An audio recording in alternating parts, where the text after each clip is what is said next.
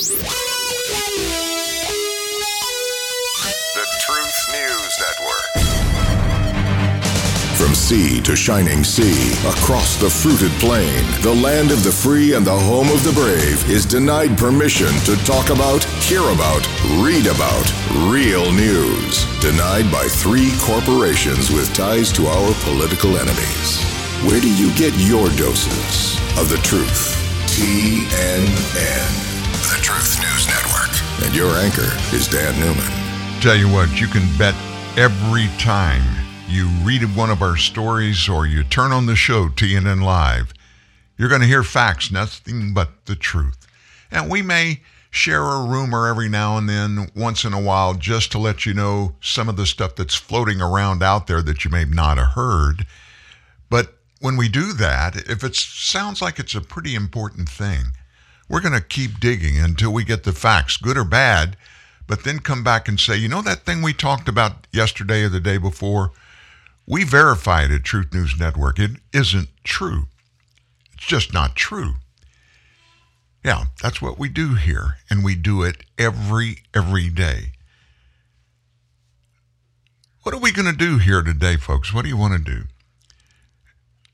Normally on Friday, news days are slow, but in this administration, it just seems like that um, they try to let the stuff that's going to make them look bad they try to hold it off until after the normal daytime news operations are through for the weekend, and then they'll release it. Well, they got busted this morning early with an inflation report It's mind boggling. We're going to talk about that first, and then we're going to Chicago. Our buddy Jussie Smollett yesterday's been in this trial for that hoax that he allegedly pulled out. Well, it's not allegedly anymore. He's convicted of five of six charges against him. And we're going to um, we're going to go up there and listen to some real news reports about what happened to Jussie Smollett in the courtroom in Chicago. And then you're going to hear from the president. Also, Stuart Varney along with Ted Cruz. So you're going to hear from them, you're going to hear from me, and of course you. If you want to join the show, give us a holler. Toll free, 866 37 Truth. That's 866 378 7884. If you want to add something for us to discuss, if you want to confront me with anything that you hear here, or maybe something you don't hear here, or if you just want to give us some new news, please do so anytime. This is your show. Well, Joe Biden and his White House, they got another bad story first thing this morning. The Labor Department said the Consumer Price Index, you know what that is? That's the cost of goods that we have to pay. You know, those things like groceries and uh, gasoline, housing cost, shipping cost. Everything you go to buy today is more expensive than two or three weeks ago. Definitely hellaciously more expensive than it was a year ago. What's changed in the last year? Joe Biden. It's Biden inflation. And it's bad, folks. It is bad. The number is this the consumers, the consumer price index, which measures how much more things are costing for Americans, Last month, it rose by 6.8% from just a year ago. 6.8% since last November, you know, when Joe was elected president. That was the fastest 12 month pace since 1982. And the sixth straight month of inflation above 5%. Who's been in charge? Who's been the boss? Who's been the one making all the economic decisions, Joe Biden. The core price index, which is one that the experts really look at because it leaves out the volatile categories of food and energy. You know, those things don't really matter, right? Well, it still increased, leaving that out 4.9% in November from a year earlier, a faster pace of price hikes than November's, which was 4.6%. In other words, folks, we have the most rampant inflation in the United States of America that we've had since right at the end of the Jimmy Carter presidency, all the way back to 1980. What does all this mean, Dan? Well, folks, there's one simple fundamental regarding inflation and CPI, the Consumer Price Index. You got so much that you can buy, and you have so much money with which you buy the things that you can buy.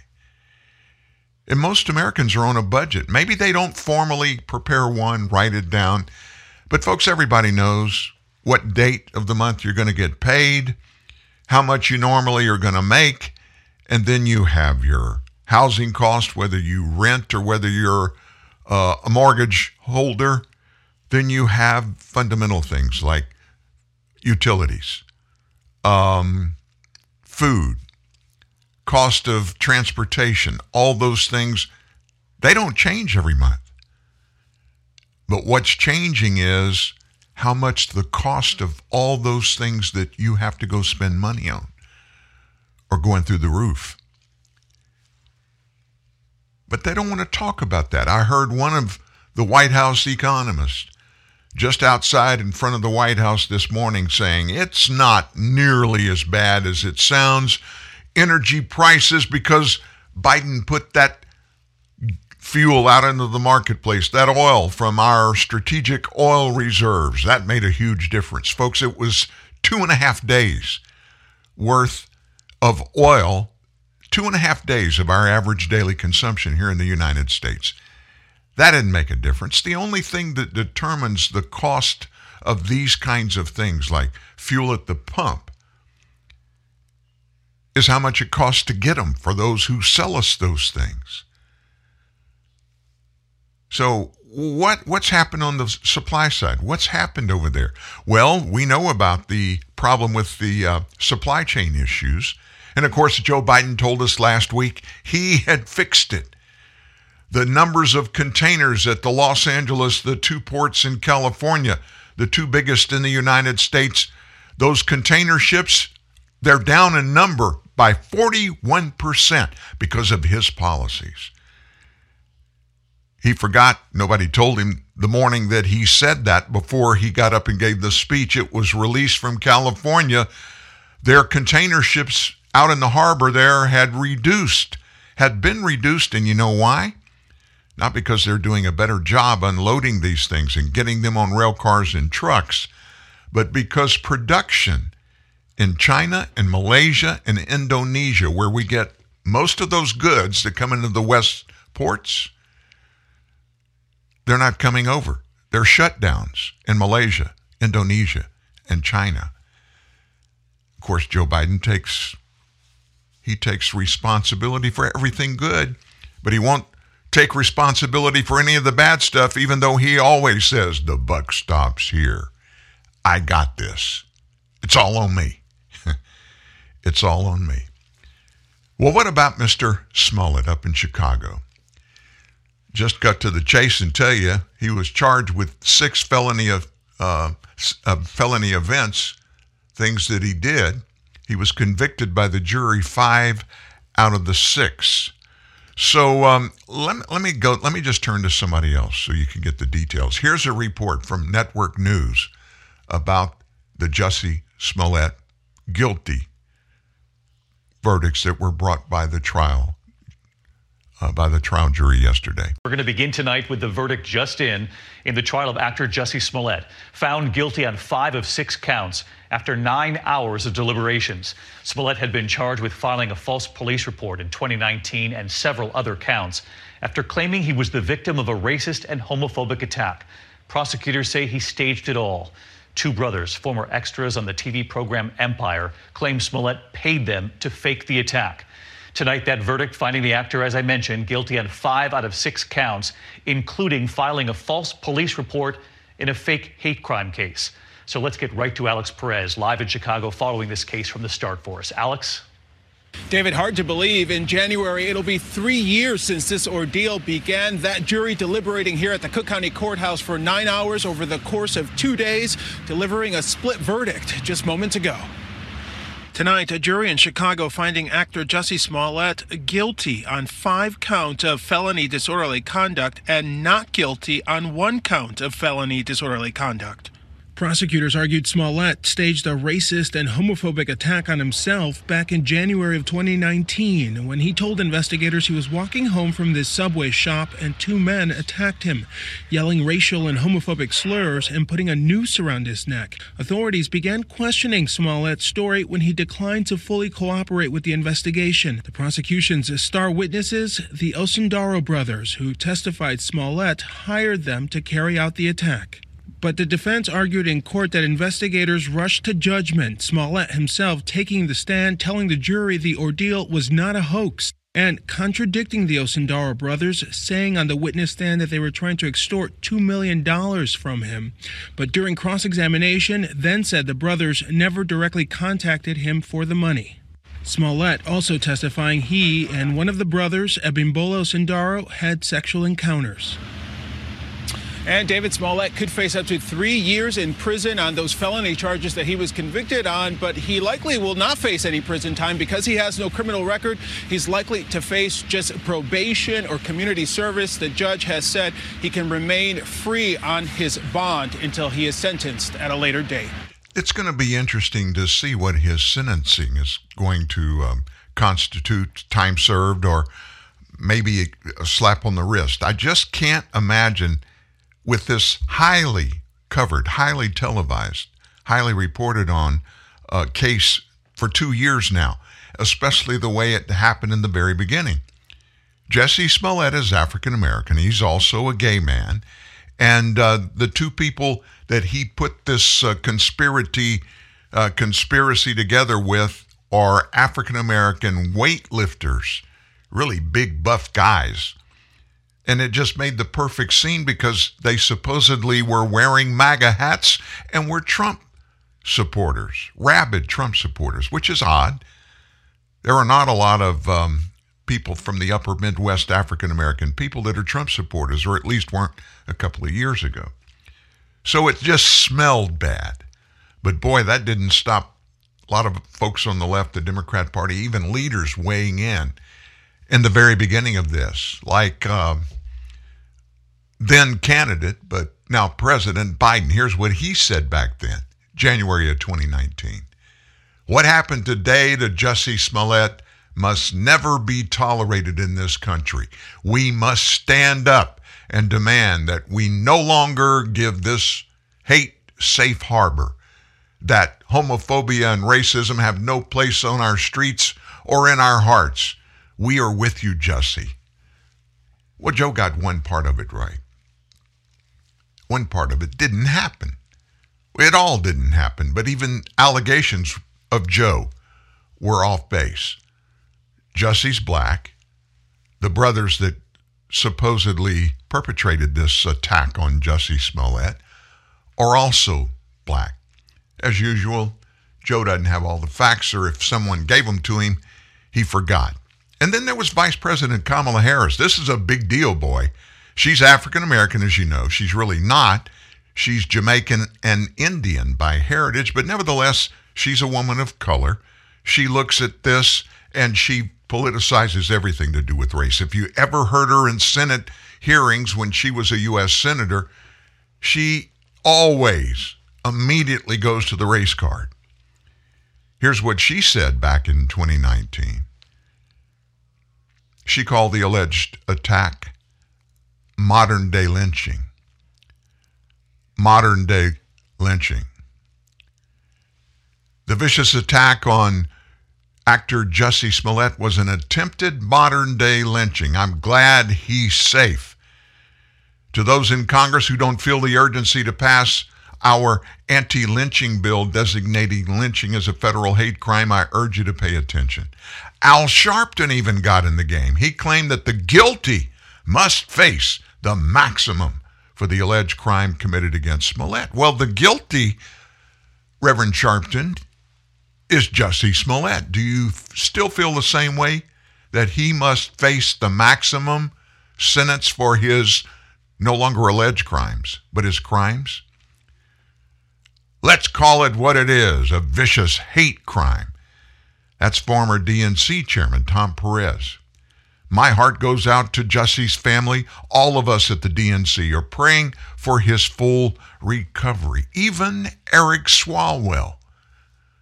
You remember Eric Swalwell? Who was he? Well, for the purpose of this story, he's a little white guy from Southern California. What happened to Jussie Smollett? It's vile. It's tragic. Thankfully, he will recover. But hate crimes like this are happening more frequently, egged on by careless, hate filled rhetoric. We start reducing these crimes by rejecting the speech. Neither can ever be accepted as normal. Hate speech, hate speech. AOC got in the game. So did Bernie Sanders, Chicago Mayor Lori Lightfoot. Pretty much every prominent Democrat in the nation chimed up when it all happened with support for Smollett. Not the rule of law, not just stopping at innocent until proven guilty, but they just jumped right after to be politically correct. And you just heard that report coming out of Chicago five of six. Felony, all of them. I can't even imagine a scenario where Americans are going to accept anything less than some jail time. I get it. I get it. Nobody died. It wasn't anything like that. In the case of Jesse Smollett and pretty much anybody, folks, it's supposed to always be colorblind unless it was or is specifically a hate crime. And if it's a hate crime, by jingos, charge the alleged perpetrator with hate crime. That's a federal offense. But to go out there, and, and nobody's talking about what happened. 4,000 man hours investigating this Jussie Smollett case by the Chicago cops. 4,000 man hours. Imagine the cost it's got to be well over a quarter of a million dollars. Do you think maybe when it's time for sentencing, a judge is going to consider that and throw it out there for Jussie? Because he's supposedly pretty well off. I've never seen him on television, but I understand that that series that he's in has been basically successful. So he's got some bucks. He just ought to stand up and take accountability for what he did. So that all came out. It was big news. Everybody was covering it. Everybody had it top to bottom yesterday. Well, no, that's not true. When all this happened, if you remember correctly, and it comes as no surprise if you never saw any of it, but CNN nor MSNBC would even ever stop talking about how horrible this was, what happened to Jussie Smollett, and those two brothers wearing those MAGA hats put a noose around his neck. It's unbelievable. It's a modern day lynching. And they just went on and on and on and on for days and days and days. Well, the host of MSNBC's primetime lineup, they have oddly avoided the ongoing scandal surrounding him. It was okay to talk about that modern day lynching thing. They stayed stone silent both Wednesday and Thursday nights about a story that pretty much every news outlet on earth has commanded the attention of the news media. All in with Chris Hayes, The Rachel Maddow Show, The Last Word with Lawrence O'Donnell, and The 11th Hour with Brian Williams did not utter Smollett's name Wednesday night or last night.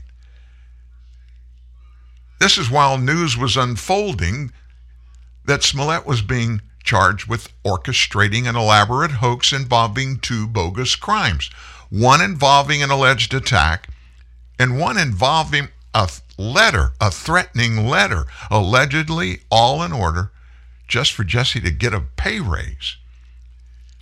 To downplay or ignore the Jussie Smollett hate crime hoax, folks, it's a politically biased journalistic choice. The Smollett case represents the collapse of a cherished MSNBC false narrative. It's this is just another one. Rachel Maddow, you remember that breathless tease that they put out a day before Matt Maddow's big reveal. You know what her big reveal was? She had gotten one of Donald Trump's personal tax returns. OMG. And they trumpeted it all day one day, all day the next day before her show. When she went live on the air, she teased it in her opening. Never begin to get in the details of what she had in her grubby little Maddow hands until about 20, 25, maybe even on the half hour of her show. And you know what the horror of that tax return revealed about Donald Trump? I think it was in 2015 tax return. He only paid $15 million in income tax. That's all he paid.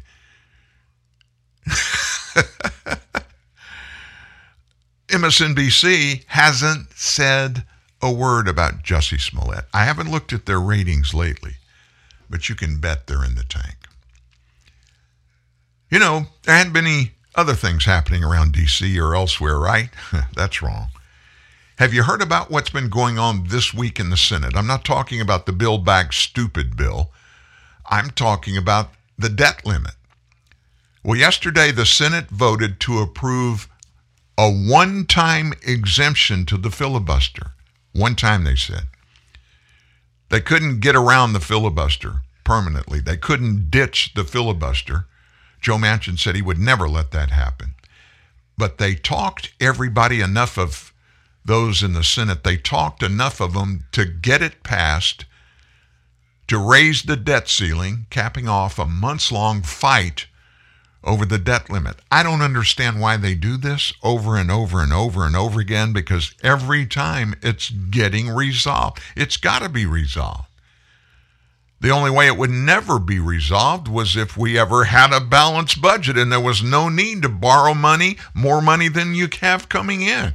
But $3.5 trillion a year, that won't fund this government. So here, here's how it rolled out. Senators voted 59 to 30 fee, 59 to 35 on the legislation. It also prevents cuts to Medicare, which that was a biggie for most everybody in the Senate. 10 GOP senators voted with Democrats to pass it. GOP senators Joni Ernst of Iowa, Roger Wicker of Mississippi, who helped advance the bill earlier, voted against it last night. It cleared the House earlier this week, now goes to President Biden's desk. Once he signs it, Democrats will be able to bring up and pass a debt ceiling increase with only a simple majority instead of the normal 60 votes needed for most legislation. I, the book's out for me on this. I've studied every angle of it, folks, and I cannot see how this could ever be considered to be a win win.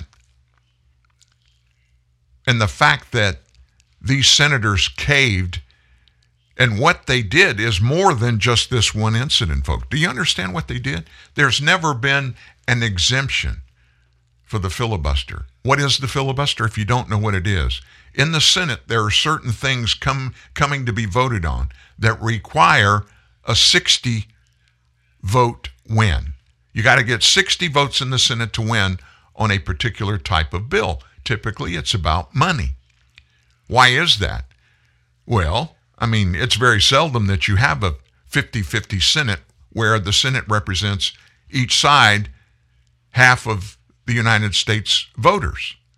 Very seldom ever. So there has to be a way to not let whoever is in the majority, if you didn't have this thing, the filibuster, they could have one more vote. Think about that 51 to 49. One more senator that's either Republican or Democrat any issue that comes across, it's going to go whichever party has that 51st member that is caucusing with their party. There's no way it'll work. So they came up, the Senate did this. It's not in the Constitution, but the Senate makes their own rules. The Constitution said that's the way it's done. Senate and House each make their own rules of operations. The Senate, years and years ago, created the filibuster to protect the minority parties in the Senate. And folks, it cuts both ways. No party's in history been perpetually in power in either house of Congress. It comes and goes. Typically, our forefathers expected, and they were right, that this was going to even out over time. Sometimes the left is going to be in power politically, sometimes the right is. Once Biden signs this, they have no no rein at all on how much they I'm talking about Democrats raise the debt limit to. That's a scary thought. Now, Democrats haven't even said how much they're going to increase the nation's debt limit, but they will need to specify a number when they pass a bill. But they can pass it with 51 votes instead of the 60 that have been cri- required by the filibuster rules that they made for many, many years. Now, there's a big story out there, folks, a big story out there, and it is a COVID story. Nobody on Fox broke this news. Nobody at Breitbart. Nobody at One America Network or Newsmax broke it. It was broken by Glenn Beck. You remember Glenn Beck? He had a show, a nighttime show on uh, Fox News for some time, and he got crossways with some of the big shots upstairs at Cox Media. And so they ended his show and he went out on his own. He's always been an extremely conservative investigative reporter. I like him a lot. And he talked about it, he put it out in the forefront of what's going on with Tucker Carlson. So we've got the story. We have so much more coming down the pike today. It's Friday, going into a weekend. You're getting ready for Christmas shopping if you haven't already done it. Guys, I know you haven't. You always, like me, wait till the last minute. But while you're doing that, you need to go into the weekend with a lot of facts. We're going to do that. Don't forget tomorrow, too. We have our Saturday bullet points where we hit all of the top stories of the week so you can just scan them and make sure you didn't miss anything big this week. Got a lot. Stay here. Back after this. Now more than ever, you need the truth. Real news. Real truth. TNN. The Truth News Network.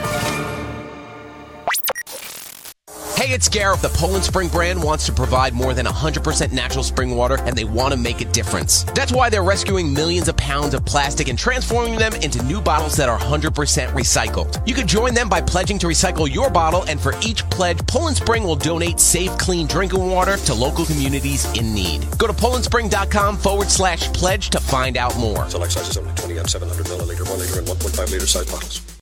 Little Caesar's thin crust pizza is so loaded with cheese and pepperoni you can't even see the crust. And if you ever want to see it again, listen very carefully. Bring $6.49 in unmarked bills or marked bills or coins or just a credit or debit card to Little Caesar's. Come alone and bring your friends or family. Bring everyone. Get a Little Caesar's large thin crust pizza with extra cheese and the most pepperoni, all at the nation's best price of just $6.49. Pizza, pizza. Top four national pizza chains. Extra most bestest thin crust pepperoni pizza versus large round one topping thin crust pepperoni pizza. Everyday standard menu prices at participating locations plus tax. In a world where a president can be censored by social media in his own country, you need a break from the madness. Your doctor of sanity again, Dan Newman. This Glenn Beck story about Dr. Fauci and some of Dr. Fauci's um, brothers and his conspiracy stuff. Big revelation came out that Glenn Beck dug it out. Now, we looked and looked and looked to find the video of Glenn Beck. He was on Tucker Carlson show late Wednesday. And of course, always, typically, Fox News and every news agency, somebody there puts their show um, in, in total on uh, that network's YouTube channel. And we're able to get a video and convert it into just audio and bring it to you here. But for some reason, YouTube hasn't put up the Tucker Carlson with Glenn Beck on at all. I wonder what that's all about. Well, when I tell you what it is all about, you're going to understand why. Wednesday night, Glenn Beck was on Tucker's show, and he discussed a whole bunch of actions taken by Dr. Fauci and some fellow physicians of Fauci before the COVID 19 virus hit the United States. They started working on it, him and specifically Dr. Ralph Baric. They started working on it in conjunction with Moderna in 2019, folks. 2019. Now, what were they doing? Well, Dr. Baric worked with that Dr. Shi, You remember her? She was the one that was the bad doctor in that Wuhan Institute of Virology laboratory where all of this gain of function stuff was being done, weaponizing bats and all those kinds of things, and maybe artificially creating COVID 19. Dr. Shi, Dr. Baric, was working with her. That's where all of this virus made in the Wuhan lab conspiracy came from. Gateway Pundit was the first to report on this, and they brought it out in 2020. Nobody picked it up and nobody believed in it. But now it's factual. What's factual, Dan? It's factual that Fauci was involved in this COVID 19 thing up to his eyeballs with Dr. Baric and Dr. Shi in the Wuhan Institute of Virology all the way back to 2019. And Fauci inserted Moderna into the conversation. And guess what, folks? Did you know that the NIAID, which is a division of the National Institutes of Health, the NIH, Dr. Fauci's director of NIAID. NIAID gets a percentage of every vaccination sold by Moderna, every COVID 19 vaccination sold by Moderna. There have been a billion doses bought by the United States government. So you think there may be some quid pro quo here? You think there may be some significant hiding of the source of COVID 19 right now? You think there's any reasoning for that? Do you think anybody in this whole conversation might have a little stake, maybe a little financial stake in what's going on there? You know, something we've never been able to get any information about is the structure of Anthony Fauci's income. And why would that be important? Well, he is a federal employee. In fact, on the top line, what we know about, he's already known to be the highest paid federal employee of all. Second to him would be the President of the United States. So Fauci gets a big paycheck. That's on top of the table. How much from underneath? How much offshore income does Fauci have? How much in offshore assets does Fauci have? Where does all this money go that he is pointed to being involved in financially on all of these deals? He is uh, on the board of the Gates Foundation. He and the Gates guy and girl, Bill Gates and his ex wife, they're in the tank together and have been for years. They collude, and collude I know is a bad word. I'm not accusing him of anything, doing anything illegal. There's a lot of talk out there that it's going on. I have no evidence, no facts. So I'm just saying what we do know is Fauci and Gates collude on a lot of things. They work together on a lot of things, and a lot of it has to do with virus. It has to do with laboratory testing, human trials of various medicines, vaccines primarily. And all of this is coming together. And as it's coming together, it's looking more and more and more like there's some nasty stuff that's been going on behind the scenes, and that this entire COVID 19 thing, every day, the conspiracy that it was manufactured from manipulating going on in Wuhan, China, it's becoming more and more credible, more and more believable as little bits and pieces get slipped out into the news world. And thank God there are a few news world people out there that are listening to it. And speaking of listening to, did you hear what Fauci was up to yesterday? Listen to what he recommended for you for your Christmas, your Hanukkah get togethers with family and friends. He suggested yesterday in a White House press briefing that American families should think about enforcing a vaccine mandate in their own homes. Ahead of these holidays coming up as fears mount over the spread of now the Omicron variant of COVID 19.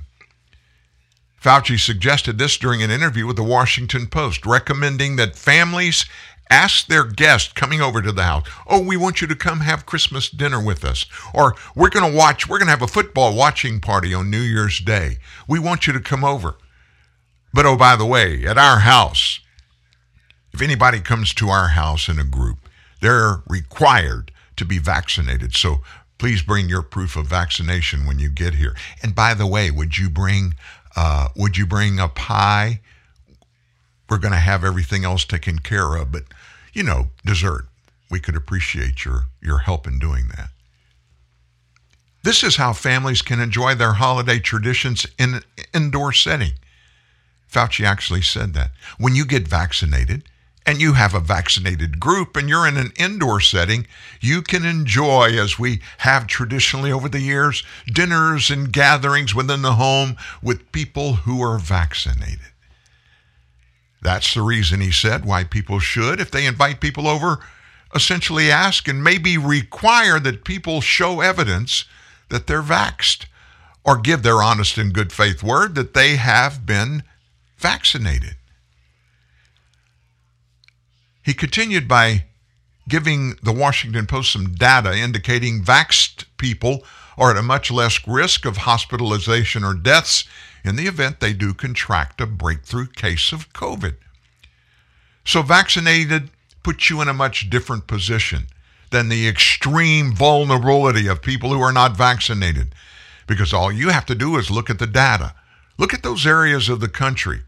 Look at those states around the country, those communities that are undervaxed. There's no doubt they have a much higher degree of infection, a much higher degree of hospitalization, and a much higher degree of death.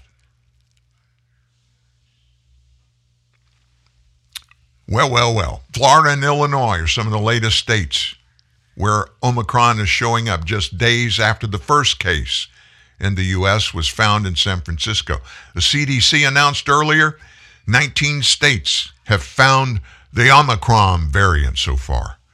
It's the new bad guy in town. Omicron, he kicked Delta to the curb. Fauci has continuously been criticized. We've done it here. Why? The biggest thing now is every time something happens where we get over this hump, it appears, he moves the goalpost. He moves it back and he he just gives us another line, another um, another bucket full of his drivel and fear. Oh, there's a new bad guy in town and we got to change what we're doing. You got to be really, really careful. Scaring Americans is his specialty. And I got to be honest with you. He's a darn good specialist at doing that. Dr. Death. Not Kevorkian. Dr. Fauci. Very quietly yesterday, you probably didn't hear about this, but the FDA, they authorized booster shots of Pfizer and BioNTech's vaccine for 16 and 17 year olds. That's a movement to bolster protection against the Delta and Omicron variants. This happened a day after Pfizer said preliminary evidence shows a booster shot gives the most protection against COVID from the variant, though two doses still offer protection against severe disease. Vaccination and getting a booster when eligible, along with the other preventative measures like masking and avoiding large crowds, poorly ventilated spaces, remain our most effective methods for fighting COVID. That's acting commissioner of the FDA, Janet Woodcock. As people gather indoors with family and friends for the holidays, we can't let up on all of the preventative public health measures that we have been taking during the pandemic. We know what the COVID gods think. We have a regular phone call with Dr. Fauci, and he is the COVID god. He'll give us the stuff and we'll push it out to you. Don't even look around and dig for facts yourself, folks. If you see anything that's different from what we're telling you, it's a conspiracy. Don't believe it. boosters are going to be available for anyone in that age group, 16 and 17, who got their initial dose at least six months ago. That's according to Rochelle Walensky, Dr. Rochelle Lewinsky, who's the director of the CDC. So we have the big shots up there saying, this is what you got to do. Now, let me tell you this I'm not going to rub anything in anybody's face, I'm not going to brag about this. Over the, over the COVID lifetime, where, you know, even lockdown time and forward since then, we're fortunate. Marianne and I, we live in Shreveport, Louisiana. We have three children two girls and a boy. Our boy and his wife live in Fort Worth, and both of our girls live here. One girl has twin girls, the other of our daughters has four sons. And we are blessed that every holiday, almost every holiday, always, Thanksgiving, Christmas, New Year's, we have family all together at one time. Now let me let me count it up and tell you what it is. Marianne and I is two. We have our three kids. That's five. Um, you add in six grandchildren. That's eleven. Uh, spouse. That's twelve. So there are at least twelve of us. But then Marianne's mother and Marianne's sister and brother-in-law live here too. So you add all of that in. Now, we don't get in each other's faces, blowing into each other's faces. We don't do that. We're careful, but we we just don't go idiotic. And every one of those get-togethers, if Fauci was if he was looking in, he would guarantee you, "Oh, look at that Newman clan. They're all going to get COVID. Somebody in that group has got it. And they're in this close quarters. They're not wearing masks. None of them are vaxxed. They're going to get it. In spite of the fact that people all around us have been getting COVID 19 since the beginning, some very b- bad cases, because we're careful, folks, and not Anthony Fauci careful, but common sense medication, healthcare careful. Nothing's happened. We're doing the same thing for Christmas. I cannot imagine a time in my life where I would be okay with just avoiding our family getting together at Christmas. Thanksgiving, sometimes Thanksgiving is a different deal because we're very involved in high school football. College football, sometimes you have football games and you're out of town over the Thanksgiving weekend. Sometimes I get all that. And sometimes they go elsewhere. You know, both our daughters had uh, and have spouses that are from other cities. And so in the holidays, they got to go share with other family members. That's just the way it is. But we get it all done and we get it all done safely. Now, why does that work for our clan? And according to Fauci, anybody else that does it, somebody's going to die. I just don't get it. I do understand it. What do you understand about it, Dan? It's a power grab. It's a tyrannical power grab by a bureaucrat, unelected bureaucrat. I got to be honest with you, over the last two year, year and a half maybe, he's been more powerful in politics than has Donald Trump his last period of being in office as president. And of course, far more power than Joe Biden. 535 members of Congress they normally look at whoever's president at the time when anything's going on that's legislative related, and that covers a lot of things, folks. They look at the White House for leadership. They look at the White House for leadership. Are they doing that now? I think you know the answer. No. And where they're looking is no better because they're looking to Chuck Schumer, majority leader in the Senate, and Nancy Pelosi, Speaker of the House. There is no substance in either place. Now, there's a lot of partisan thuggery there in both places.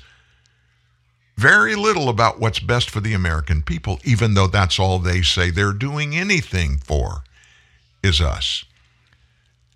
Biden, where does he fit in this? He's got the title. He's got the title of the COO, CEO, CFO, all r- rolled into one of the most powerful country on earth. And he has a problem putting a sentence together. I'm going to let you listen to a little compilation. Joe Biden embellishes everything he said. Everything he says. Everything. You understand what I'm talking about? He embellishes everything.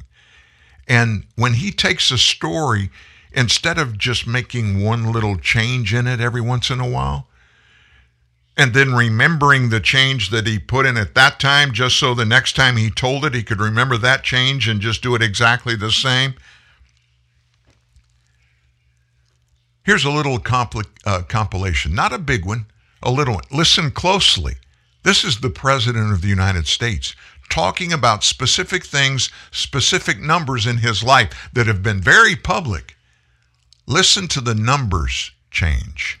They keep fastidious record of the miles you travel in an, air, an American in Air Force aircraft as president and vice president.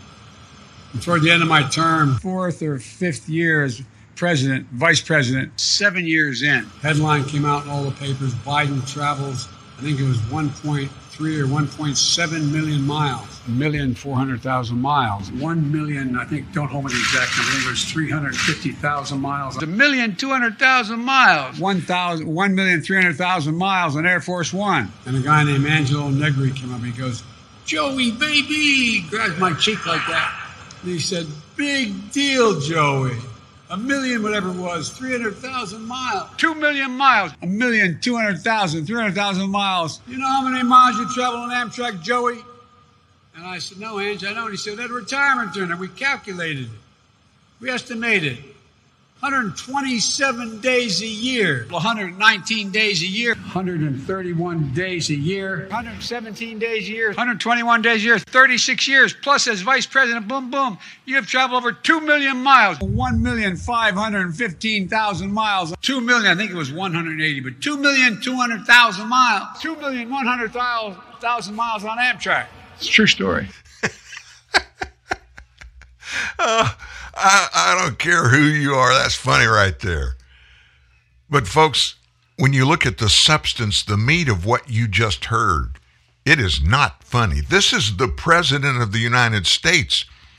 And this guy, if you remember, ever since Donald Trump took a breath on a public stage and even mentioned politics, Joe Biden has been on the attack about the credibility of Donald Trump. This guy, he wouldn't know the truth if it bit him in the butt. And the saddest thing of all is he obviously has no feelings of concern, no accountability, expects none to be forced on him for anything that he says, and he just gets away with lying out his teeth. That's the President of the United States that's saying those things. What else does he embellish about? We're going to look a little deeper. Howdy, the streamer here. You know, there's a place down yonder where three streams converge into one. It's where I saw the Mandalorian get himself into a space squabble. Watch me some UFC. Those folks from Modern Family had me cackling like a trout getting tickled. But that's the Disney bundle for you. It lets you stream Disney Plus, Hulu, and ESPN Plus for only $13.99 a month. The Disney bundle. It's streaming at its best. Includes Hulu ad-supported plan. Access content from each service separately. Terms apply. Visit the thedisneybundle.com for details. Those in the know like to stay in the realm of innovation. Join them. It's easy to keep up with the latest trends and own the latest tech with BMW Select, as it offers you the option to drive a brand new BMW every three years. You also get to tailor your deal to suit your pocket and your lifestyle. Visit select.bmw.co.za for more. BMW Select, dynamic finance for ultimate control. BMW Financial Services is an authorized FSP and registered credit provider. T's and C's apply. The following is an important time insensitive announcement from Staples. Now, for an unlimited time only, Staples is drastically cutting their everyday prices on hundreds of products your business needs. That's right, the clock is not ticking. Walk, crawl, or lollygag to Staples, and you will not miss this opportunity. These are everyday price cuts. Take a four pack of AA Duracell batteries was $4.79, now just $2.99. But act now or later because these Staples everyday price cuts will be around for a really, really long time. Price cuts like a two pack of Scotch Magic Tape, previously $4.79, now just $2.99. And Scotch Packaging Tape, now just $2.29 for today, tomorrow, and pretty much every day till the cows come home. But don't hurry. These everyday price cuts are indefinite. To repeat, these prices will last. So stop by your nearest Staples whenever it's convenient and take advantage of these normal, continuing, everyday price cuts. Thank you.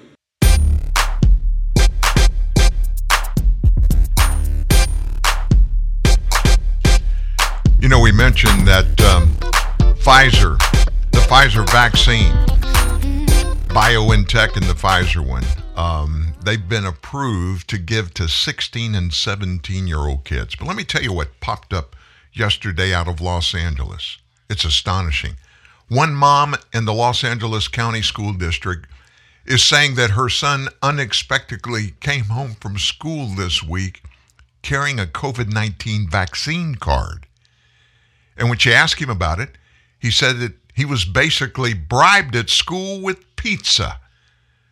And he was encouraged also, listen to this, not to tell mom and dad about it. Don't tell mom. Don't tell dad. Maribel Duarte says her 13 year old boy, a student at the Barack Obama Global Prep Academy in South LA, brought home a Vax card after having accepted the COVID vaccine at school. She said he said yes when somebody offered him a pizza in exchange. The lady that gave him the shot, mom said, and signed the paper told my son, please don't say anything. I don't want to get in trouble. The LAUSD, that's the school board there, says student matters are confidential. They wouldn't talk to anybody about it, but they did say it's, quote, Safe Schools to Safe Steps incentive program.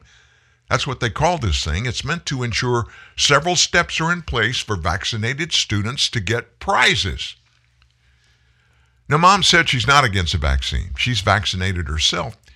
But it's different with her son. He has problems with asthma and allergy problems. Can you imagine? I'm sure that wasn't disclosed to those who gave the shot.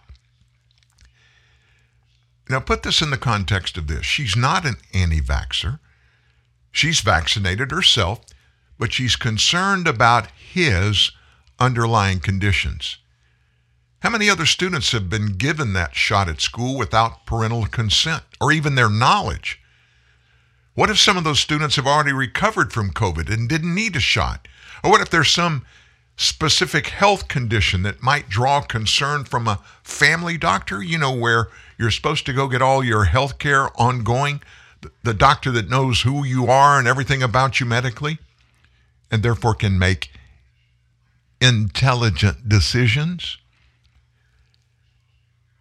You heard us a couple of weeks ago. We had this mother from just outside of New Orleans proper she finds out that her boy, who goes to East Jefferson High School, 16 years old, he was talked into getting a vaccination at school when Ochsner's health clinic had a vax bus or van out there giving them away. And they talked him into it. No parental consent. They didn't know anything about him. They didn't see any of his medical records. They didn't know his background.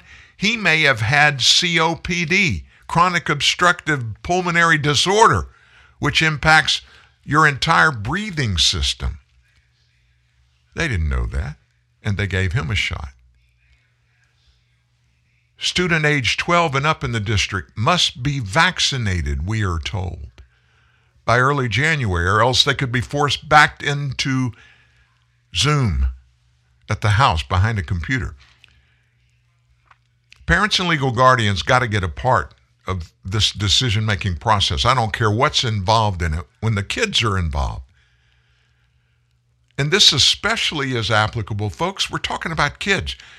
They're at an extremely low risk of severe outcomes from COVID. In fact, here we go again. We're going across the water. Everything that is COVID related, it begins in Asia, Middle East, Europe, and then here. Well, foreign countries overseas are already recommending against vaccinating most kids against COVID and some widely discussed medical concerns have arisen about some rare and reversible side effects among boys and young men in particular. In other words, vaccinating children against COVID should not be a one size fits all proposition. And I got to be honest with you. If the federal government's going to get involved in this, here's the level they need to, and it should be easy to do. It should be part of a law and would, if it's broken, bring felony criminal actions against any anybody that gives a kid any type of vaccination without written and verified signatures of parents or guardians for any of these kids. Now tell me that doesn't make sense, yet alone be legal or not. I can't imagine a scenario when it would be okay for somebody, and I don't care if it's a freaking doctor, if he doesn't know the specific medical history of any patient. You don't don't start jabbing them and putting stuffs in their body that you have no idea how it's going to impact any pre-existing condition they may have. And let me tell you this. I will bet you good money that in the VAERS report, you know, the report that uh, the CDC puts out there once a week, and it gives the exact uh, adverse reactions the previous week that happened around the nation from COVID 19 vaccinations.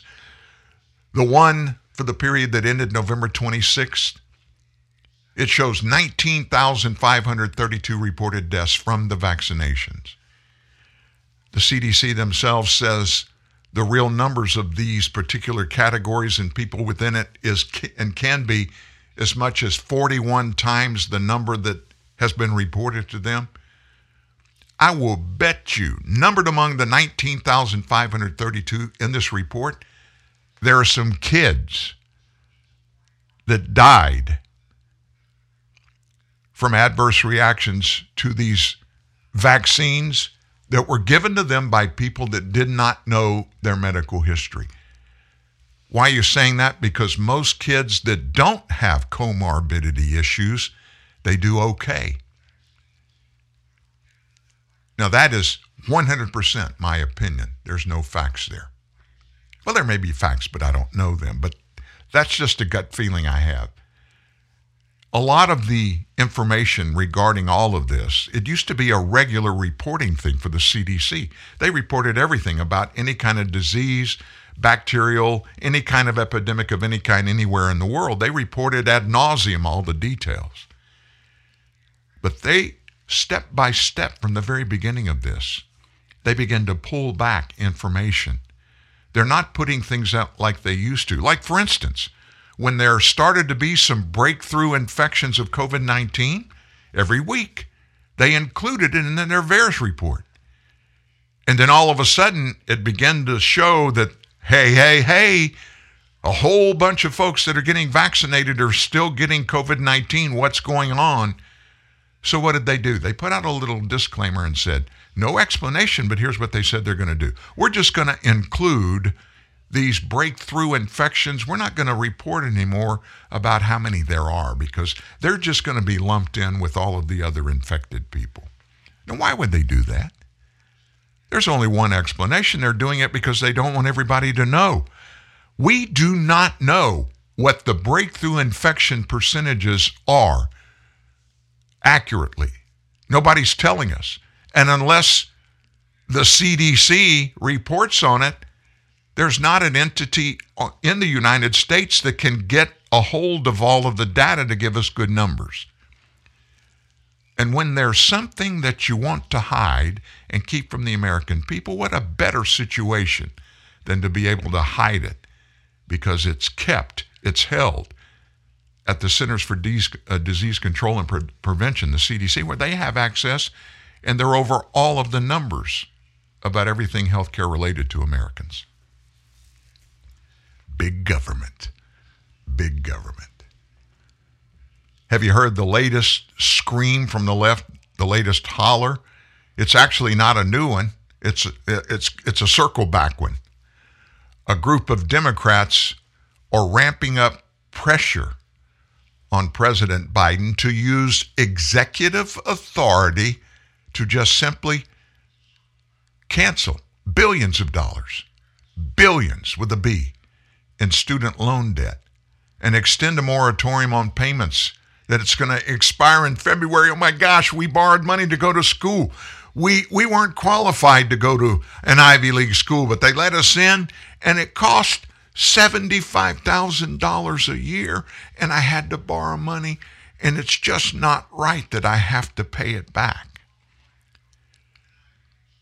In a letter Wednesday of this week addressed to the White House from Senate Majority Leader Chuck Schumer, Elizabeth Warren, Representative Ayanna Pressley, in the letter, they warned the president that millions of families could be hurt financially and the economy's recovery from the pandemic imperiled if Biden does not extend the federal government's pause on student loan payments, which is going to end February 1st unless he does something. Help us, help us.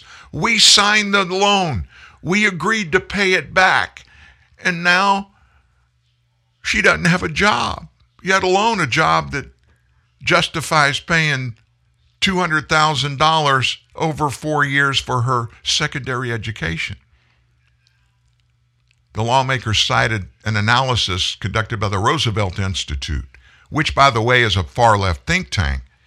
And it shows that resuming these student loan payments in less than two months is going to strip 18 million borrowers of $7.12 billion a month and $85.48 billion annually over the next year. You notice they used the term strip 18 million borrowers of that money. Folks, it's money that was given to them for an education for a student, a member of their family. They didn't have to borrow it. They didn't have to. We've been through it now so far four times with grandsons. All three of our kids went through it. It's different now than it was back then. Education costs more now. But you know what has become more and more evident as years go along? Traditional big, big, big secondary institutions in the United States, they have just taken over the financial piece of education and have just screwed it all up. I mean, screwed it all up. It costs a fortune to go to college now, unless you can find a public university or college. They're always less expensive because taxpayers basically fund it. You still have tuition and other costs. But how many in America, how many kids go to universities and don't finish? How many go to those universities and their parents spend a fortune they borrow money, some of this student loan money we're talking about, and they go all the way through and they graduate, graduate with honors. But then they look behind them and they have a $250,000 student loan bill that's got to be paid at some point in the future. And the only job they're qualified to get is working in a clothing store. And I'm not diminishing working in a clothing store at all. But it's not that six figure annual salary that they thought they were going to get just by going and getting that degree. And then you look down the road, maybe not on your block where you live, maybe not even in your subdivision, maybe not even in that zip code, but somewhere on the bad part of town. And I'm not I'm just painting a picture for comparisons. I'm not saying that everybody that I'm about to talk about lives in a bad part of town. I'm just using it as a comparison. What if somebody that lives across the tracks or they don't have the money to even think about, nor the ability to pay back borrowing a bunch of student loan money to go to a university. And instead, they go to community college there and maybe they get into a trade. One like welding. Now, that's so blue collarish. It sounds demeaning, doesn't it? A welder, a welder, get dirty. You work for beans and you work hard. You get cold in the winter because you're outside and it's cold and you're around metal, obviously, if you're welding. Or in the summertime, you have to wear all that equipment and that hood to keep from getting burned and you're hot and sweaty. It's just not worth it. But then people coming out of community colleges around here, and there are some really good ones, that go there and get welding two year degrees. They're starting welding jobs that, by the way, there's huge demand for that. Trained welders around the nation. In some cases, starting at 65, 70, $75,000 a year.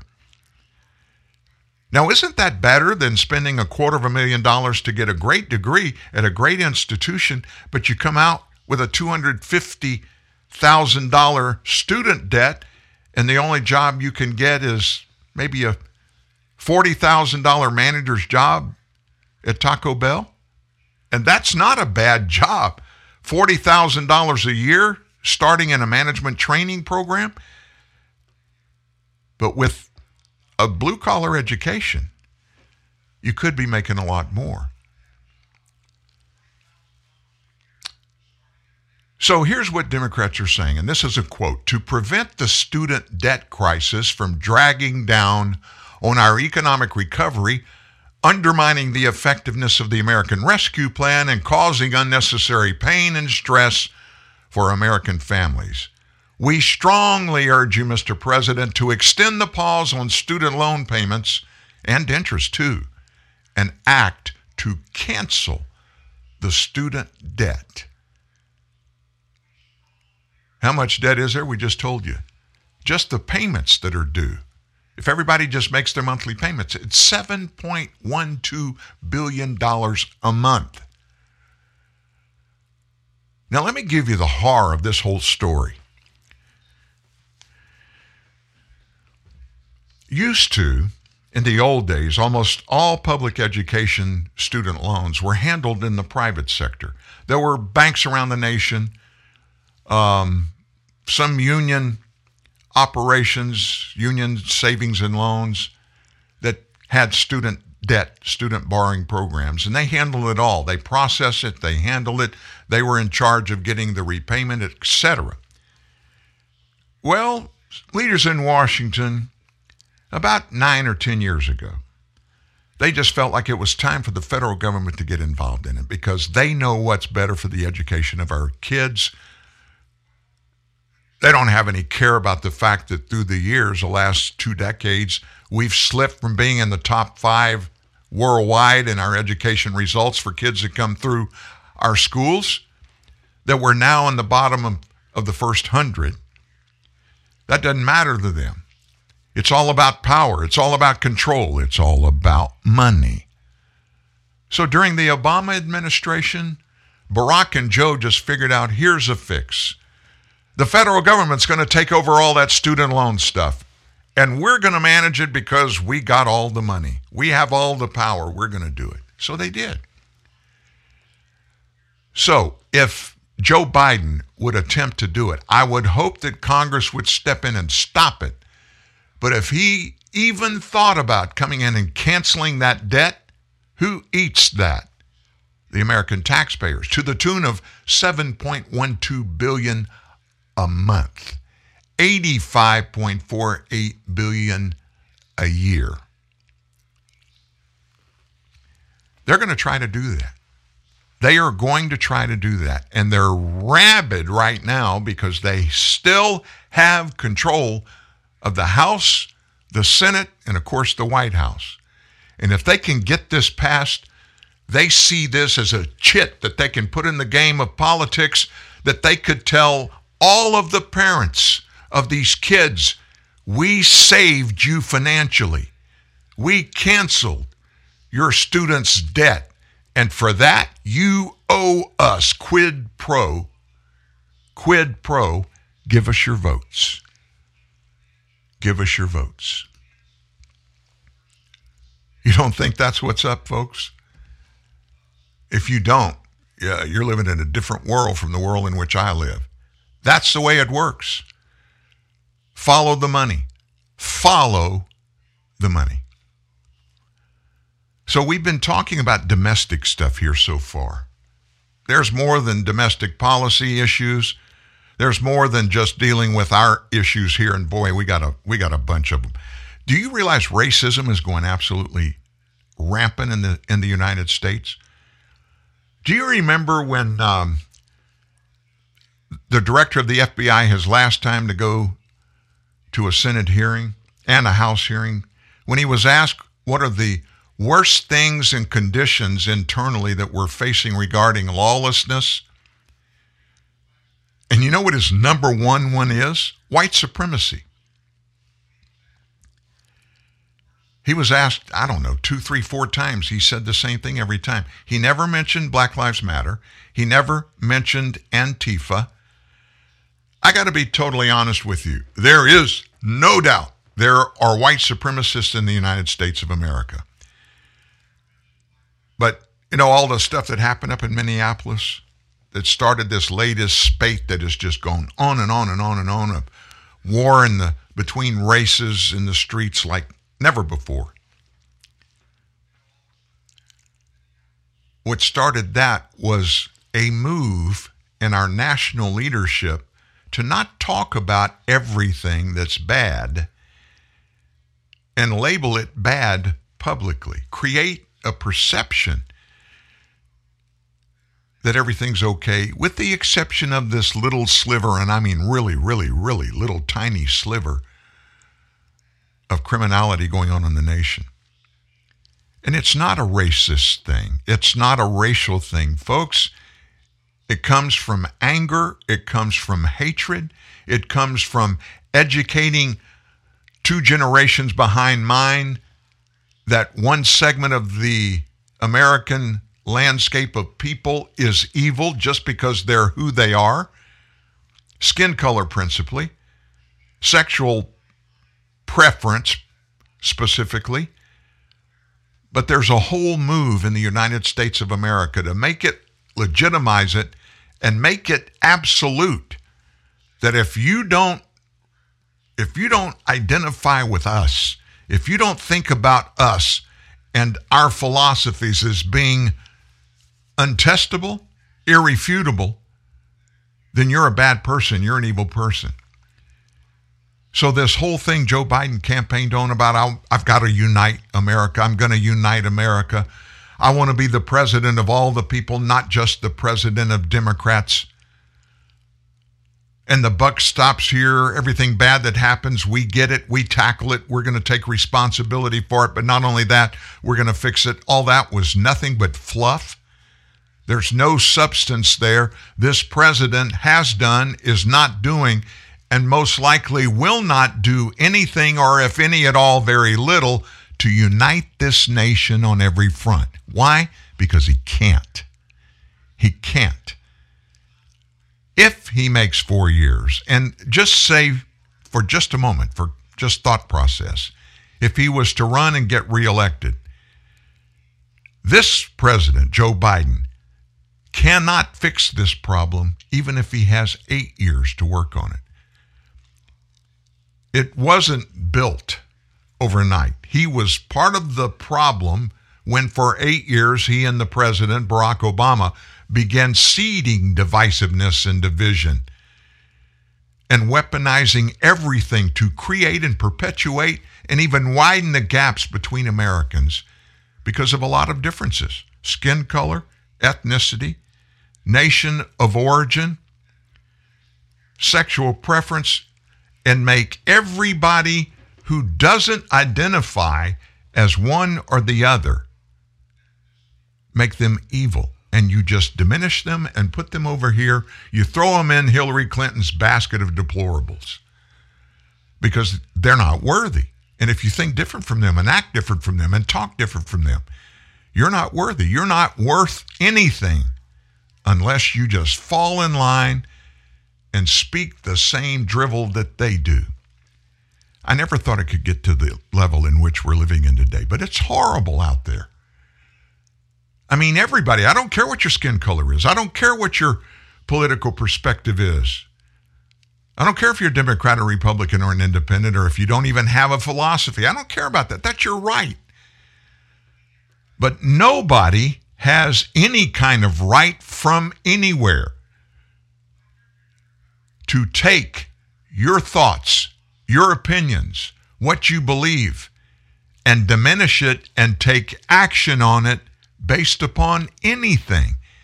Even if you're a nut job and you believe literally that the earth is flat and that the reason it's flat is because Donald Trump did it, I don't care if you think that. You know what? You have the right to think that. And that's okay. I don't diminish you for that. I'll probably privately think that you're an idiot, a lunatic, and that's my right to think. But you have the right to feel the way that you feel too. It's universal. That's the biggest thing that makes the United States the country that over 2 million illegal immigrants have come to. More than that. But 2 million got caught. Why are they coming here? Is it because our inflation is through the roof? Is it because energy prices and the cost of living here are going up in staggering numbers at rates not seen since since 1980? No, they're not worried about that. Until this guy took office and until his policies began to be implemented by the U.S. House of Representatives and the U.S. Senate, this was still a great place where the economy was wonderful. The employment markets were fantastic. Inflation was non existent virtually. Prices were stable. More people working than ever, more indigent people, formerly indigent people, more people of color, more women, more African Americans than ever before. None of that matters. Why? Because we are the dividers. Joe Biden, I am the divider in chief, not the uniter in chief. So if you want to get whatever it is that you want from government, get it out of government, you got to listen to me do what I tell you to do. And anybody who doesn't, you're in the basket over there. You just go sit down and shut up. We'll tell you what's up next. Don't even think for yourself. Real truth, real news. TNN, the Truth News Network. Whether holding down the fort or bouncing back to school, childhood is always in session. So keep feeding us right with Sun-Maid snacks, just like when you were a kid. Remember their naturally sweet raisins? Yup, still delicious. And so are Sun-Maid's other snacks, like creamy yogurt covered raisins, sour raisin snacks that taste like sour candy with no added sugar, and Sun-Maid's new s'mores and birthday cake bites. All delicious, all made with whole fruit. Sun-Maid snacks. When it comes to online meetings, you're crushing it. But if you want to crush something that's a little more fun, why not play Best Fiends, the five star rated puzzle game? Best Fiends is loaded with challenging puzzles that are so much fun, and you're never accidentally on mute. So take a stress break with the cutest characters on the planet and download Best Fiends for free from the App Store or Google Play. That's friends without the R. Best Fiends. Play Best Fiends. Genuine Ford Parts and Service presents a word from your wallet.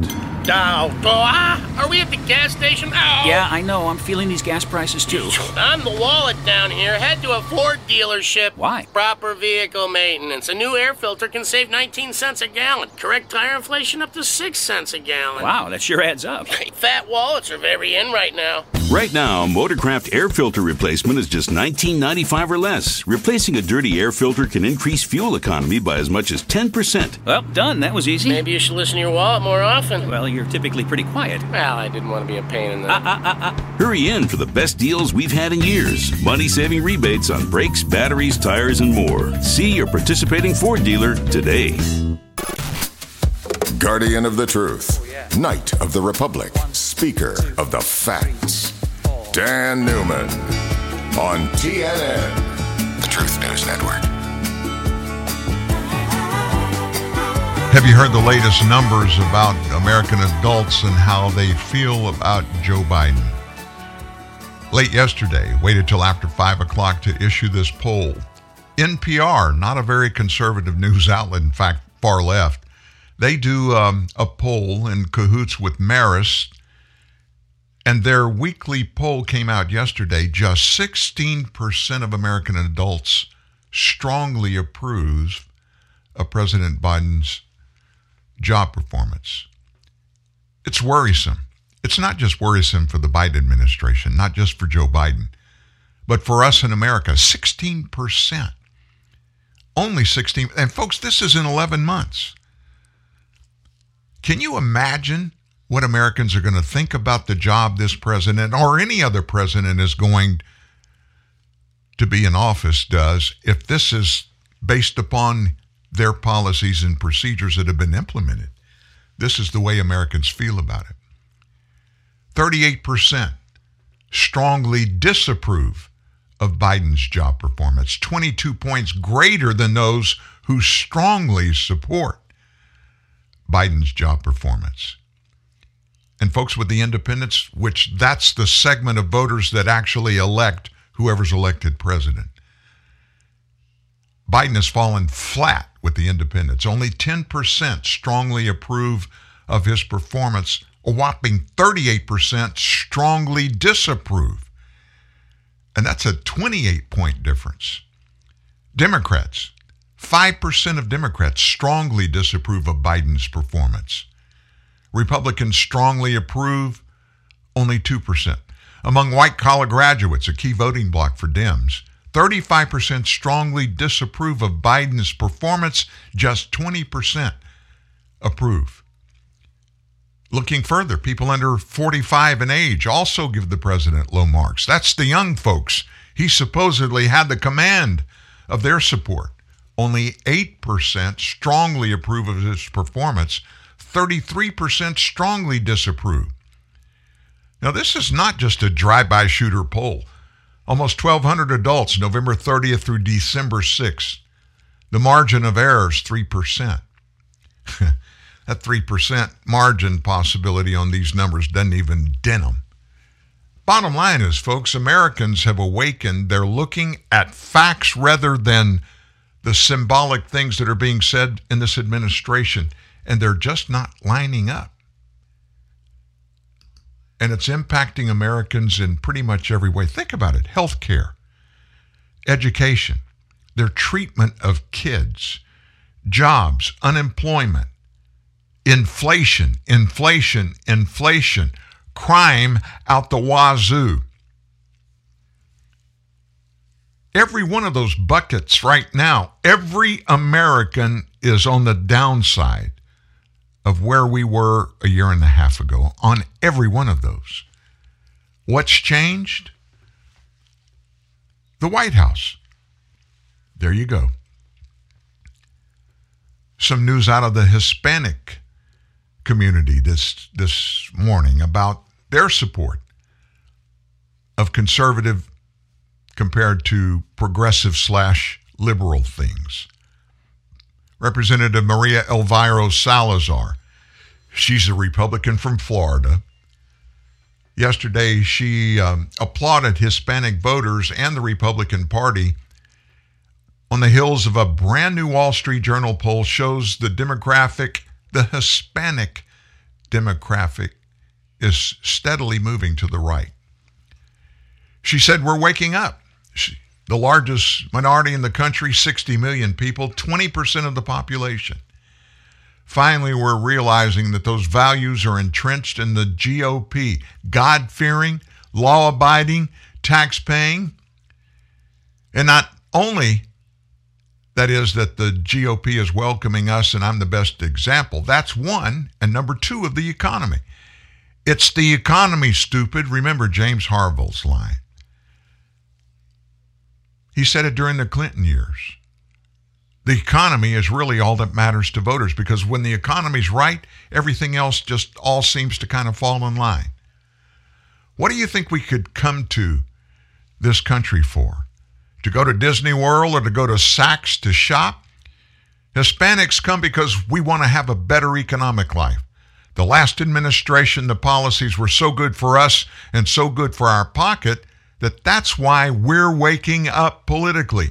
Not only that, she said, one of the reasons that I'm in Congress is to say to my people, the Hispanics, that the Democrats, the Democrat Party, unfortunately, has been playing political football with us for 30 years, always promising an immigration reform law. It happened during Obama's campaign and his presidency, beginning in 08. It happened during Biden in 2020's campaign.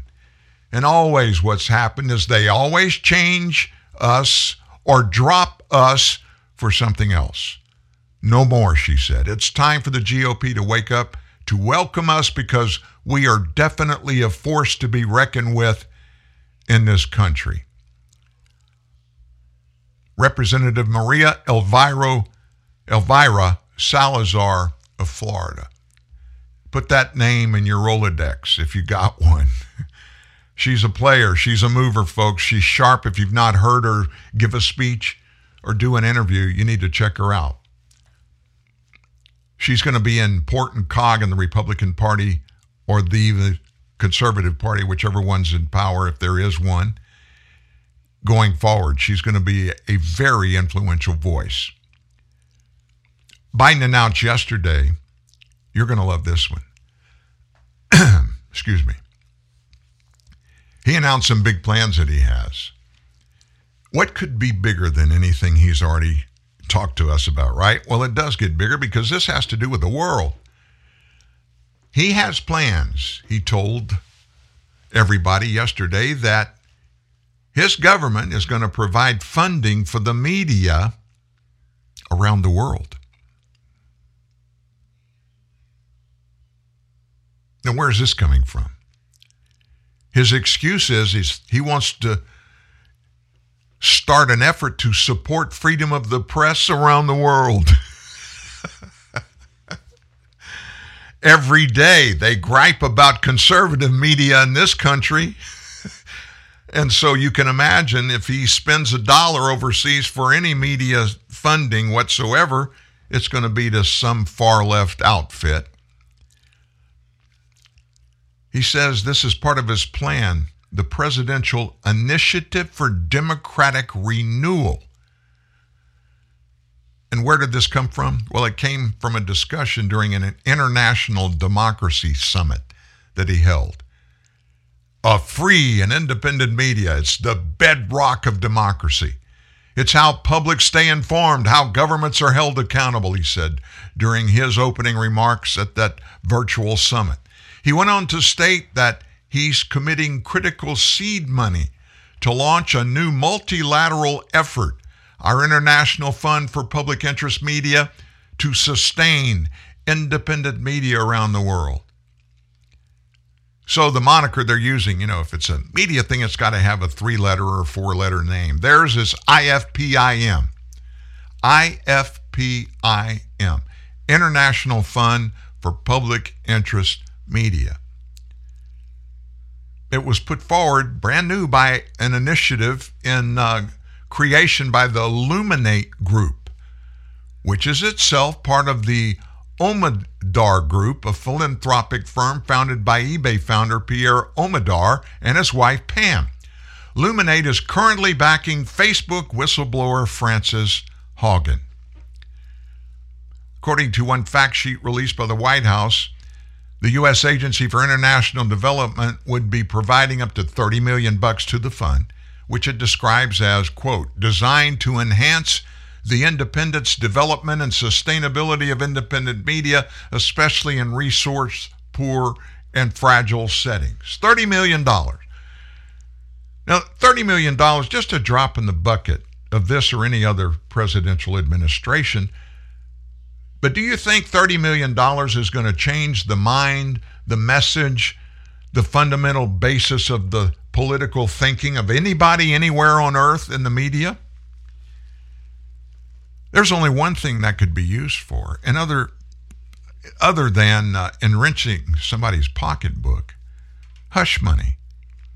Hush money, hey, bury that story.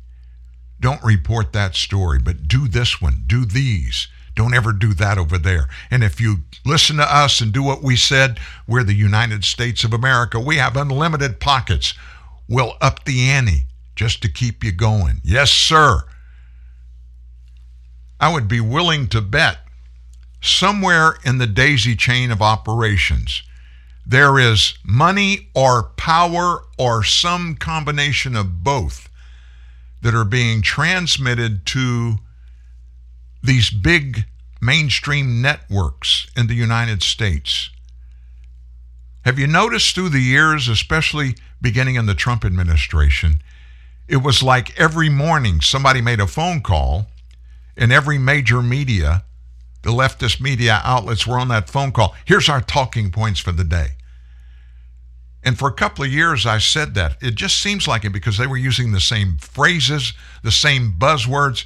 You could watch Morning Joe on MSNBC and then flip it over to CNN, and you could see them covering the same story. But in the story, it may be worded a little bit differently, but at one point in it, there's the same phrases or words. We've actually played a synopsis here over the last couple of years of showing it. Sometimes it's as many as 30 different networks saying the same thing television, radio, newspaper, all rolled in. And you know what the big deal about that is? It actually exists. Mainstream media have for decades maintained a way for journalists of every media outlet, every media, doesn't matter if it's newspaper, radio, television, they communicate. Now it's over an internet website, and you have to ask to be included in it. And if you get in it, what you do is you share the stories, the things that you're going to talk about, and any weaponry that you can suggest for compadres at these other networks and newspapers to do. It's real. It's not a conspiracy. It's been out there. In fact, the first one during the Trump administration was busted because somebody accidentally gave a conservative journalist the login information and he got in there and he busted CNN on a number of fronts. $30 million. $30 million. Follow the money. Follow the money. Talking about this new thing that Biden's going to start. He said it's going to operate by supporting independent media, including those led by and giving voice to women ooh, and other marginalized groups that exist to inform people on the issues that shape their lives, to enable debate and dialogue across society, and to hold those in power to account on behalf of the public interest. Wow. The same person in the government that put that out there said that in addition to this outfit, Luminate, they are receiving initial funding from Craig Newmark Philanthropies, John D. and Catherine T. MacArthur Foundation, and the National Endowment for Democracy. All are far left groups and funds. The director of programs, Kajit Patel, told Fox News the fund is independent of all its donors, will be run by an independent board, co chaired by Nobel Peace Prize recipient Maria Ressa and former New York Times CEO and BBC Director General Mark Thompson. Patel added that IFPIM will focus on low and middle income countries in Africa, Asia, South America, and the Caribbean. And then New Zealand and Taiwan have both pledged their financial support. Wow. Don't you just feel warm and fuzzy? They're going to make sure that the truth goes out in the media outside of the borders of the United States. We, we told you about the support, the new support among Hispanics here in America under this administration specifically. The signs are everywhere, folks. And it's not looking good for the Democrat Party. We published a story, I think it was Monday of this week, and it was about how lost to reality and, and doing legislative work are the Democrats that are in power today. The Democrat Party is not just out of touch with ordinary Americans, they're out of touch when it comes to normal Americans. No one introduces themselves to others by preferred pronoun. Nobody does. No one uses the Latinx term either, that Joe Biden, he decided to pick it up some months ago. Who says those things like Latinx? Some quality white college educated liberal. The college faculty lexicon is simply not relatable in any universe except their own. Even Dr. Strange couldn't make that happen. The moral superiority complex liberals have again blinded themselves to the fact that their agenda is simply not popular anymore. Also, when you push back, what do they do? They bring out the one word labels for you. You're a homophobe. You're a xenophobe. You're a racist. You're a Nazi. The left just cannot deal with people trashing their Bolshevik action items. And the results have led to Hispanic voters flocking to the GOP. Democrat Party operations now admit their advantage has been whittled away. They have to fight for them, and they might not know how to do that. This is from the Wall Street Journal. Quote The nation's large and diverse group of Hispanic voters is showing signs of dividing its support between Dems and Republicans more evenly than in recent elections. That's a troubling development for the Democrat Party, which has long counted outsize Hispanic support. One year after giving Democratic House candidates more than 60% of their vote, and that's according to polls that were taken at the time, the Wall Street Journal survey found Hispanic voters are evenly split in their choice for Congress now. Asked which party they would back if the election were today, 37% of Hispanic voters said they would support the Republican congressional candidates, and 37% said they would favor the Democrat. 22, those independents, they're in the middle, they're undecided right now. Hispanic voters were also evenly divided when asked about a hypothetical rematch in 24 of the latest presidential contenders. 44% said they would back Biden, 43% Donald Trump. Biden won 63% of support in 2020 among Hispanic. That's nearly 30 points more than Donald Trump. Latinos are more and more becoming swing voters. They're swing vote that we're going to have to fight for. That's Democrat pollster John Anzalone, whose company conducted the Wall Street Journal poll along with the firm of Republican pollster Tony Fabrizio.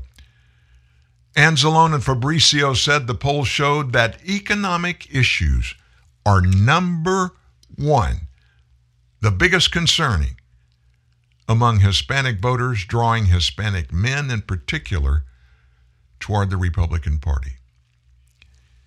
And to scare Democrats even more, shifts in some parts of the country were even larger than first thought to be. When it analyzed the 2020 electorate, Equis Labs, which studies specifically the Latino electorate, found swings toward the GOP of 20 points in parts of Florida's Miami Dade County, 12 points in the Rio Grande Valley of Texas, double digit swings in parts of the Northeast. In South Florida, the shift was big enough to flip two congressional seats to the Republican Party.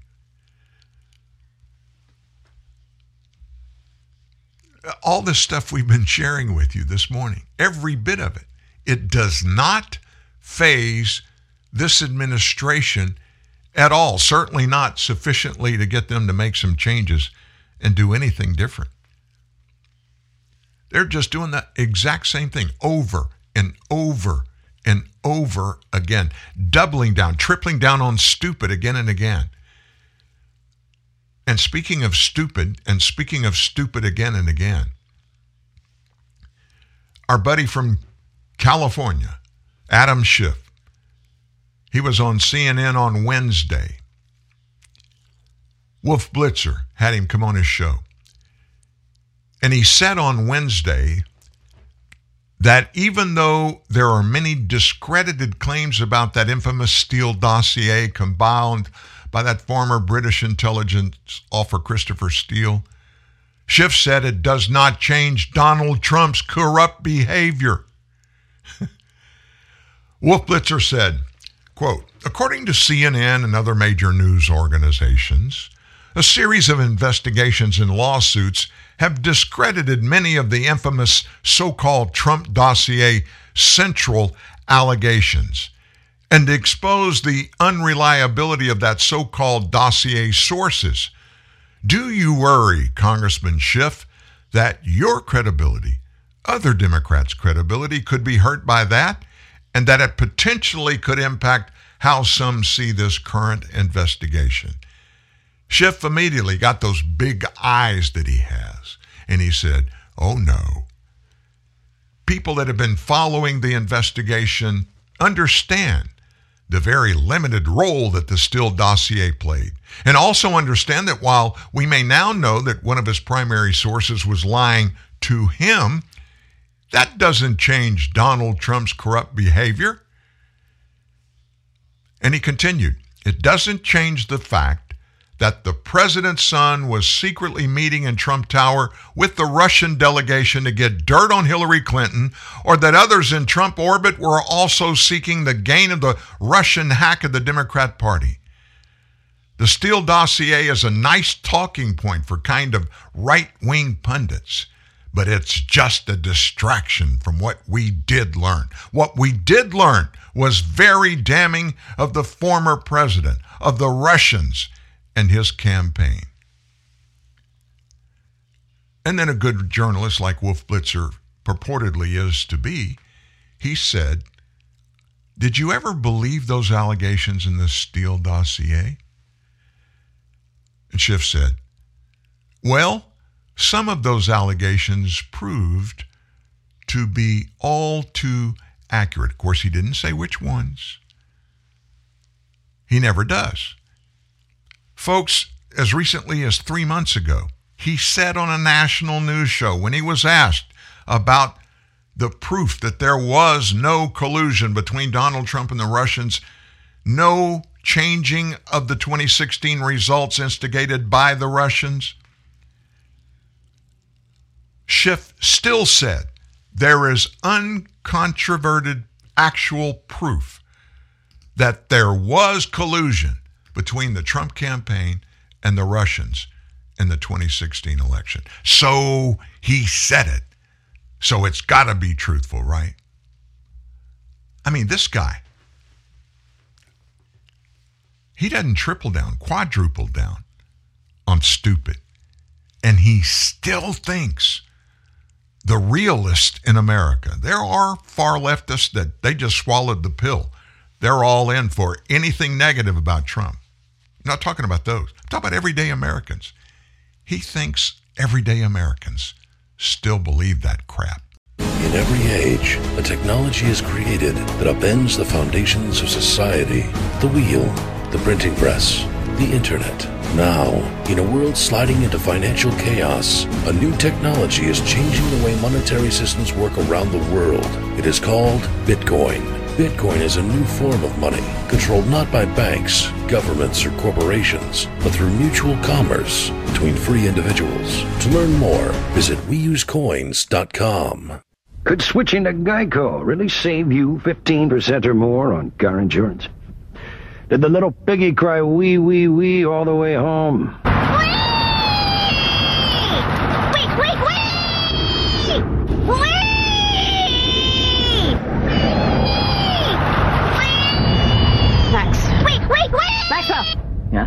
You're home.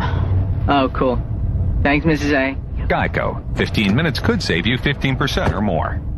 It's Super Salmon Days down at Fish Brothers. For a limited time, bring in any fish and get a child salmon entree free. You heard right. Bring in any fish and get a free child salmon entree. And I mean any fish. Got a swordfish lying around? Bring it in. Got a goldfish you're sick of feeding? Bring it in. Got a fish that's been sitting in the sun for a few days? Bring it in. We'll throw it in with the rest of them. What we do with the fish is nobody's business but ours. Just enjoy your salmon $8.99 with our famous stew. So, welcome on into Fish Brothers Seafood themed restaurant where everything's a great catch.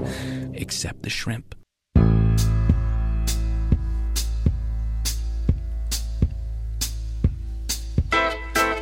I probably don't need to have to tell you that, but that last ad was um, a humorous ad. They really don't accept goldfish. oh well, oh well, oh well. You know who we don't hear a lot from in the le- latest um, political um, period of time? Not much at all. Ted Cruz, senator from Texas. I'm not sure what's going on. I know he's in the middle of everything. He's just not been as outwardly vocal, but that changed yesterday. Stuart Varney, Fox Business had Ted Cruz on. And the singular topic that grabbed my attention was the conversation between Ted Cruz and Stuart Varney about how abysmal is Joe Biden's foreign policy. Mr. Senator, in your opinion, how does President Biden look right now on the world stage? Well, Stuart, I have to say it is incredibly dangerous. He looks terrible. Uh, he looks weak, uh, and that weakness is dangerous. Uh, this past year, we've seen disaster after disaster from the Biden administration, but as bad as their economic policy has been, been, as bad as their domestic policy has been, nothing has been a greater disaster than their foreign policy several months ago, the, the Americans and, and, people across the world were horrified as we watched the disaster of Afghanistan, the catastrophe of Biden surrendering to the Taliban, abandoning Americans behind enemy lines, and, and, and fleeing in disgrace. And, and that decision has consequences, consequences that are going to last years into the future because what happened, every enemy of America looked to Washington and they took a measure of the man in the Oval Office and they determined that Joe Biden is too weak to deter them. And what we're seeing is the bad guys are getting worse. We're seeing Russia and China and Iran and North Korea. Every one of them is getting worse. As we mm. sit here right now,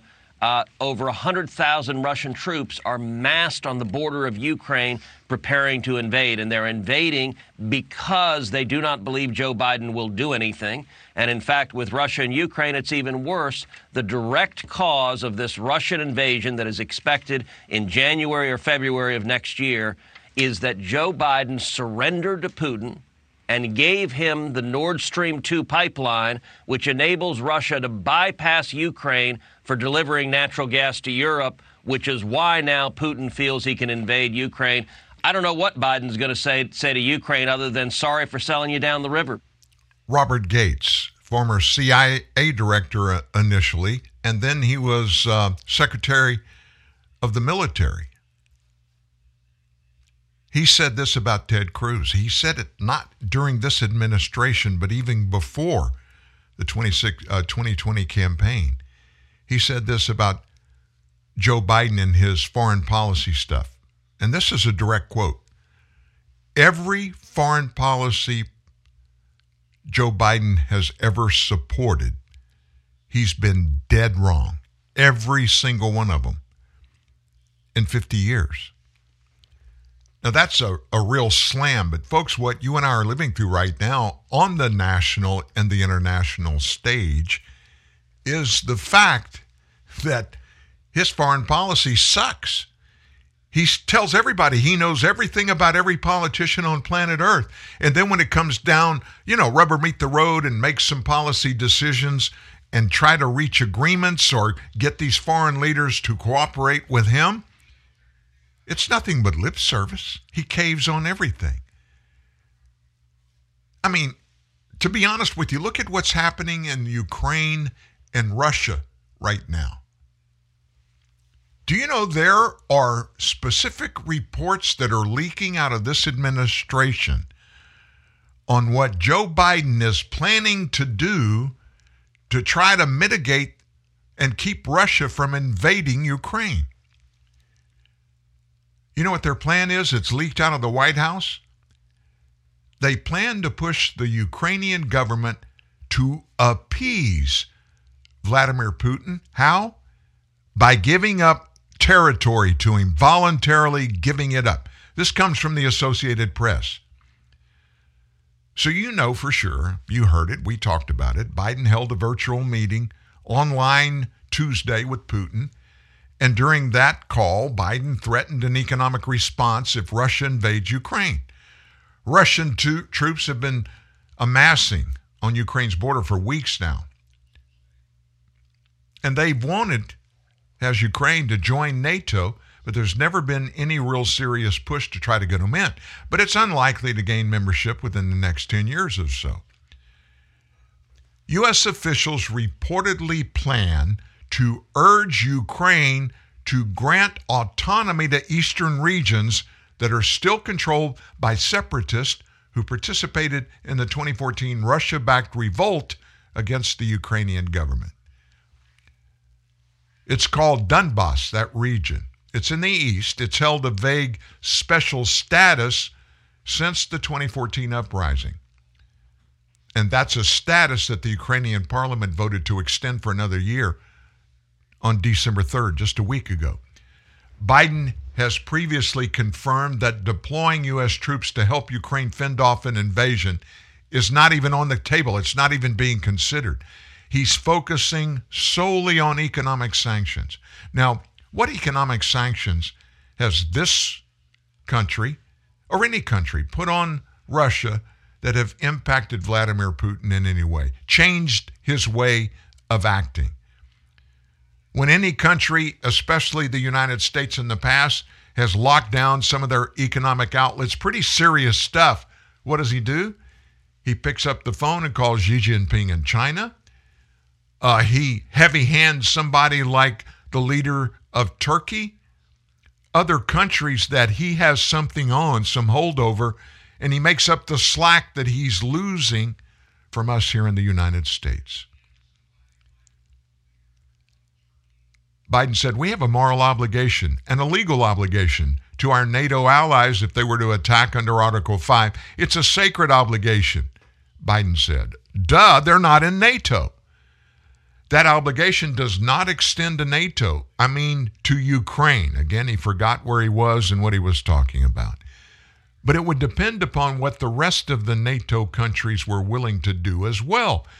But the idea that the United States is going to unilaterally force use force to confront Russia invading Ukraine is not on, it's not in the cards right now.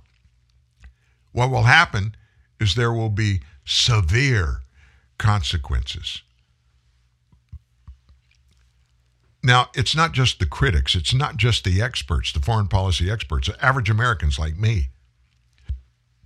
I've said from the beginning his stance on Ukraine is sending a message of weakness to the world, and particularly, folks, not to Russia, but to China. Reporters also pressed the White House on the message that Biden's Ukraine response may send to China. It may send a bad message to China. China has long mirrored Russia's aggression toward Ukraine with its own threats. And many of the experts are saying that if Vladimir Putin goes ahead and he goes in and invades Ukraine, China will do the same thing to Taiwan at the same time.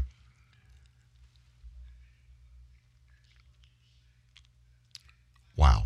The United States is going to take every action we can take from the point of view of both deference and diplomacy to make sure that the Taiwan scenario you just described never happens and to try to avert the invasion into Ukraine. That's from that brain surgeon national security advisor in the White House to Biden, Jake Sullivan. That is the object of our policy right now. Those are the steps we're taking. And if I was Vladimir Putin and I was looking at the Biden presidency and people within that administration, like Jake Sullivan, um, I would laugh at anything Sullivan says. Why would I do? Just look at look at what this administration has done in foreign policy. Number one, what about Afghanistan? That's the only one that even needs to be discussed in the context of this Ukraine debacle that's going on now. Putin already knows, not because of what Biden has said, but because of what Biden has done, he has no kahunas. He has none. He is nothing but talk, symbolic, symbolism over substance. There's no substance there. A threat is nothing but hollow. Throughout his career, anytime he's been in a position to make situations happen for the entire nation, which hasn't been many, you remember how he messed up everything. You know, when we pulled out of Ukraine, uh, excuse me, out of Iraq, during the Obama Biden administration. We pulled out. The military experts said, don't do it. Don't do it. We're not ready to pull out. But because Obama talked to some of his buddies and they said, you need to go ahead and pull out, Joe pushed the project. In fact, when, when Obama had that conversation, He couldn't figure out what was the best to do, so what did he do? He made Joe Biden the fall guy. But Joe, oh, he jumped on the national, international stage. We've got this. I'm in charge. And he led the withdrawal out of Iraq. And guess what happened a year and a half later? Bam. We had to go back in. And hundreds and thousands of people were killed there because we pulled out the first time. We didn't stay. We didn't leave a residual force. And everybody in the Middle East looked at us and said, feckless, no problem. They can't hurt us. We're just going to keep on doing what we do, and they're not going to be able to do anything to stop us. Look what he did in Afghanistan. That was not a pullout. There are still Americans in hiding in Af- Afghanistan that can't get out. Joe Biden left Americans behind enemy lines in Afghanistan, where 115 days or so past that pullout, and there still are people there. This government hasn't gotten anybody out. There are private citizens that have, but not this administration. That's a wrap on the day, folks. Thank you for joining us at TNN Live. Don't forget at truthnewsnet.org tomorrow morning our weekly Saturday bullet points offering. It's a great way to catch up on the week. In fact, through the weekend, that's our most read story of the week every week. Busy Americans, busy followers here, they want to make sure they didn't miss anything. It'll go live at 3 a.m. Why don't you wait up? and of course, over the weekend, we'll grab everything that we'll have it all fresh for you first thing Monday morning. Have a wonderful weekend make it family oriented. Interject yourself in the lives of other people that you heretofore haven't done in a special way. It's a holiday season.